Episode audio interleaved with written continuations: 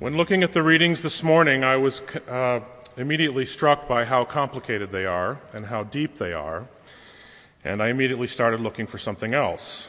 But as I, uh, as I looked closer and uh, was exhorted by some mentors of mine, I, uh, I stuck with what we have here today, but I am going to preach from Romans chapter 12, the first two verses. I beseech you, therefore, brethren, by the mercies of God, that you present your bodies a living sacrifice, holy acceptable unto God, which is your reasonable service. And be not conformed to this world, but be ye transformed by the renewing of your mind, that ye may prove what is that good and acceptable and perfect will of God. It's interesting to say that, to see that uh, Paul is writing a letter to Rome, and I, I, have already forgotten where he's writing it from. I think Corinth, which is a long way away. Rome is, you know, way, way, way out on the other end of the world. And the Roman church at this point was uh, a mixture of Jews and Gentiles. Um, there were about 40,000 or so Jews in Rome uh, out of about a million people in uh, 10 square miles, uh, for whatever that's worth. But you can see that the Jewish culture in Rome wasn't predominant as it was in other areas of Christianity, and uh, only about 4% of the population. So we're assuming that we don't know how actually the, the, the gospel came to Rome, but uh, we can assume through Acts and through some stories of uh, characters like Priscilla and Aquila that they may have actually been the first people to take the gospel to Rome. In any case, that's who Paul is writing to. And when it says, I beseech you, brethren, now I'm reading from the King James Version, which only says brethren, and in your version it says brothers and sisters, and that's implied. In the Greek, uh, when, it's ta- when the, you see the word brethren, when you see the word man, it's more translated people. It's not, there are, there are times when he's specifically speaking of men and women, but in this case, it's all believers. And it is believers. Paul is writing to the church. The church is the body of Christ. It is a gathering, an assembly of people who believe that Jesus Christ is the Son of God. They believe that he rose from the dead, and they believe that he ascended to heaven. This is not standing out on a, on a street corner trying to convert people that have never heard of Jesus. This letter is to the church, the believers. By the mercies of God, I beseech you, therefore, brethren, by the mercies of God. The mercies of God he's speaking of here is the gospel. Because the gospel tells of God's mercy, it tells of God's plan for peace between men, women, and Him, each individual man, each individual woman, and God. It's His plan for peace. Because we are in lawlessness due to Adam's fall. We are all sinners. The Gospel of John says it clearly, and we say it every Sunday here. We are all sinners, and if we say that we're not sinners, we're deceiving ourselves. We are. We're sinners. So, by the mercies of God, this is God's plan to bring those who are in lawlessness back to him. I'm going to read from Luke, second chapter of Luke, which is one of my favorite stories, which talks about the beginning of this whole process. And there were in the same country shepherds abiding in the field, keeping watch over their flock by night. And lo, the angel of the Lord came upon them, and the glory of the Lord shone round about them, and they were sore afraid. I think a couple of my choristers could probably sing the music that goes along with that from Messiah. Yes, they can. And the angel said unto them, Fear not, for behold, I bring you good tidings of great joy, which shall be to all people. For unto you is born this day in the city of David a Savior, which is Christ the Lord. And this shall be a sign unto you ye shall find the babe wrapped in swaddling clothes, lying in a manger. And suddenly there was with the angel a multitude of heavenly hosts praising God and saying, Glory to God in the highest, and on earth peace, goodwill toward men. When I first heard this, I have heard it many times, being a musician. It's part of Messiah by Handel. I always pictured when Jesus came as a baby, he brought peace and he brought goodwill, and everybody would be happy and everybody would get along. But that's not what it says. It says, Glory to God in the highest, and on earth peace, goodwill toward men from God. Jesus' coming is peace, an offering of peace between God and us, not between me and you, or you and your neighbor.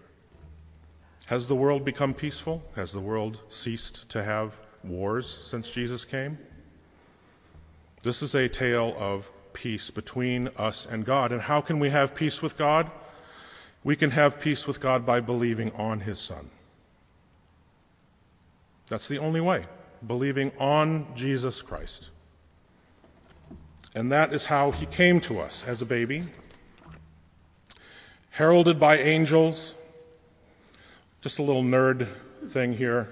One of the, one of the most interesting things I've learned about the angels is the heavenly host of angels, that's the army. Those are the soldiers. So when the heavenly host showed up to these shepherds, can you imagine seeing the army of God, angels ready for battle, standing there? I mean, that, that would have been something to see. Jesus came by the grace of God to make peace possible between God and each individual person through belief in Jesus' life, death, and resurrection. Peter in today's reading proclaims, Thou art the Christ, the Son of the living God. In Ephesians 2, verses 8 and 9, we read, For by grace ye are saved through faith and that not of yourselves, it is a gift of, it is the gift of God, not of works, lest any man should boast. We're saved purely by the mercy of God. I beseech you, brethren, by the mercies of God, God's mercy. His forbearance has been long and is still present. Because God is love, but God is also righteous. God is love, and God is truth. God is love, and God is just. And we are enjoying that forbearance. We have the ability to come to his Son, to put our lives upon him. The devils believe in Jesus, they believe in God, and they tremble. So it's not a matter of acknowledging that he exists, it's a matter of putting yourself on him, putting all of your existence into him. In Hebrews 3, it says, Today, if ye will hear his voice, hearken or harden not your hearts. And it says this over and over and over again. What, what is it talking about? Hebrews 3 is the letter to the Hebrews. We think it, Paul wrote it, it's not an absolute certainty. And this is hearkening back to, I believe, um, well, it's hearkening back to Psalms and the psalm is hearkening back to the story of the Hebrews about to go into the promised land.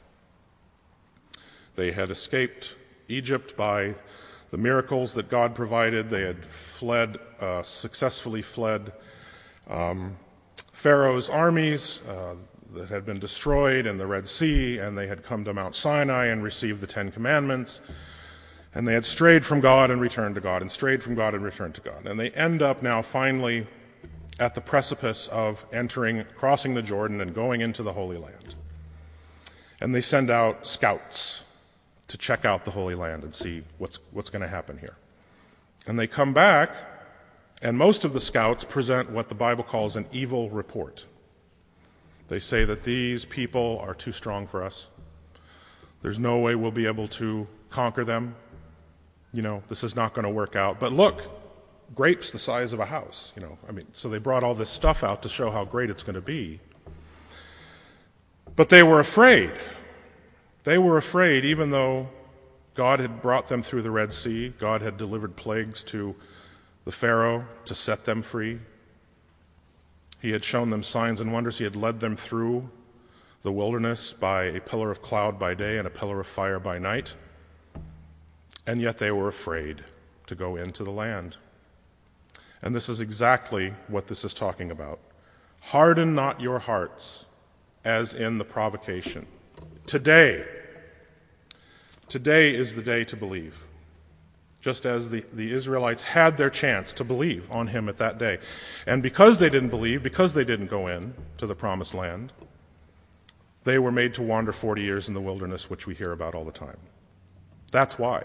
They were made to wander 40 years in the wilderness because they did not believe God. And in Hebrews, he's talking about this. Today, if you will hear his voice, harden not your hearts.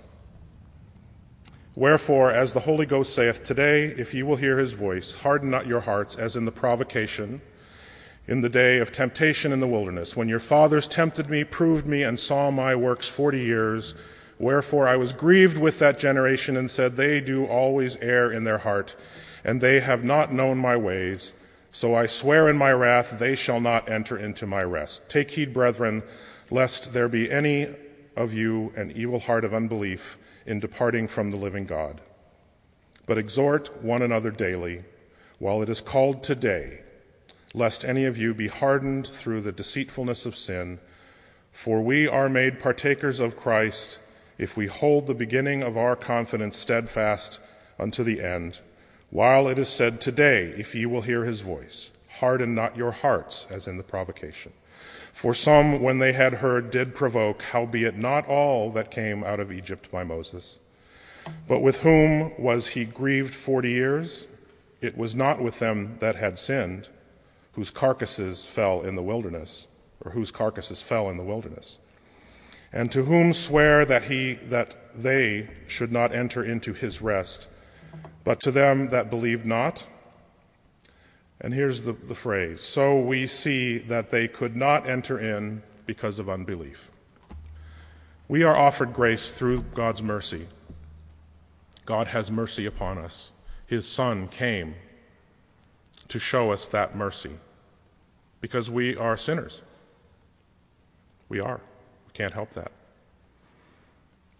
But we can change that.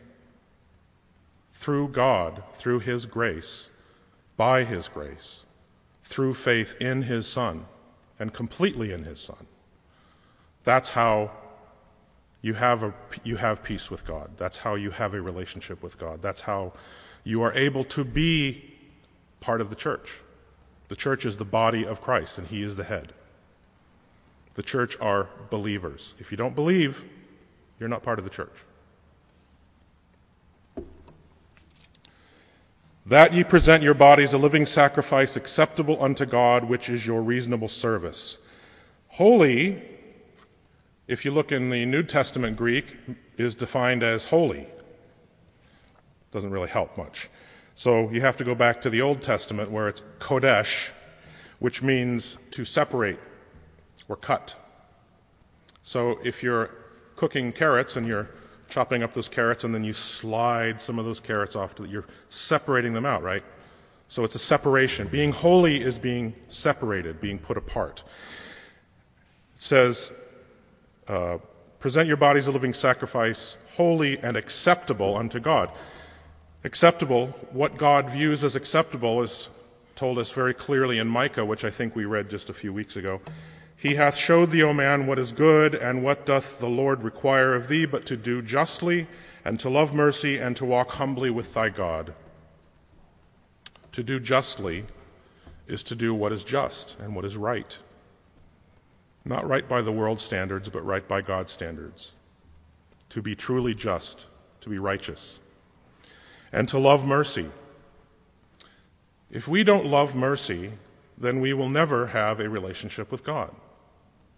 Because what do we say every, every uh, week in the Lord's Prayer? Forgive us our sins as we forgive those forgive others. Jesus says, if you do not forgive the sins of other people, then you don't have Him and you don't have God. He won't forgive your sins either. Now, I know this sounds a little bit like you have to do something to get into heaven. But by the power of God, all things are possible. By the transforming, by the transforming power of the Holy Spirit, you do have the power to forgive people. And you can be forgiving.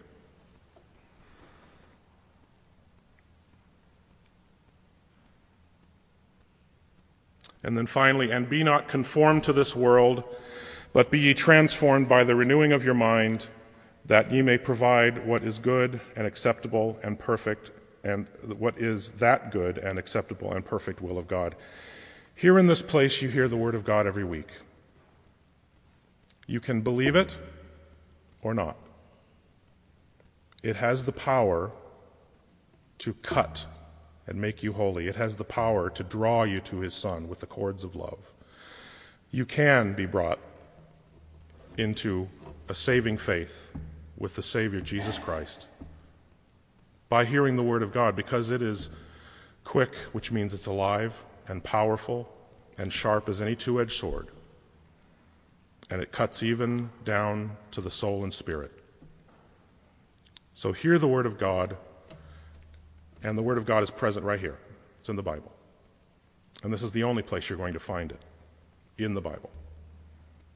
Going to other sources is not going to help, it's only going to confuse. Here in this place, you're confronted by the Word of God. You hear it every week. Listen to it, study it, spend time on your own. If you hear something you don't understand, find a Bible, pull out a Bible, and read it. Be cautious that you're not the group in the parable of the sower that the seed, which is the Word of God, is thrown upon and it's choked out by thorns, which are the cares of the world. We live in an affluent town, in an affluent town. We all have nice things. We're concerned about those nice things. We're trying to buy a house for the first time, and I can tell you that that pulls your mind away from anything else. It tears you and completely focuses you. I can only imagine what other possessions can do.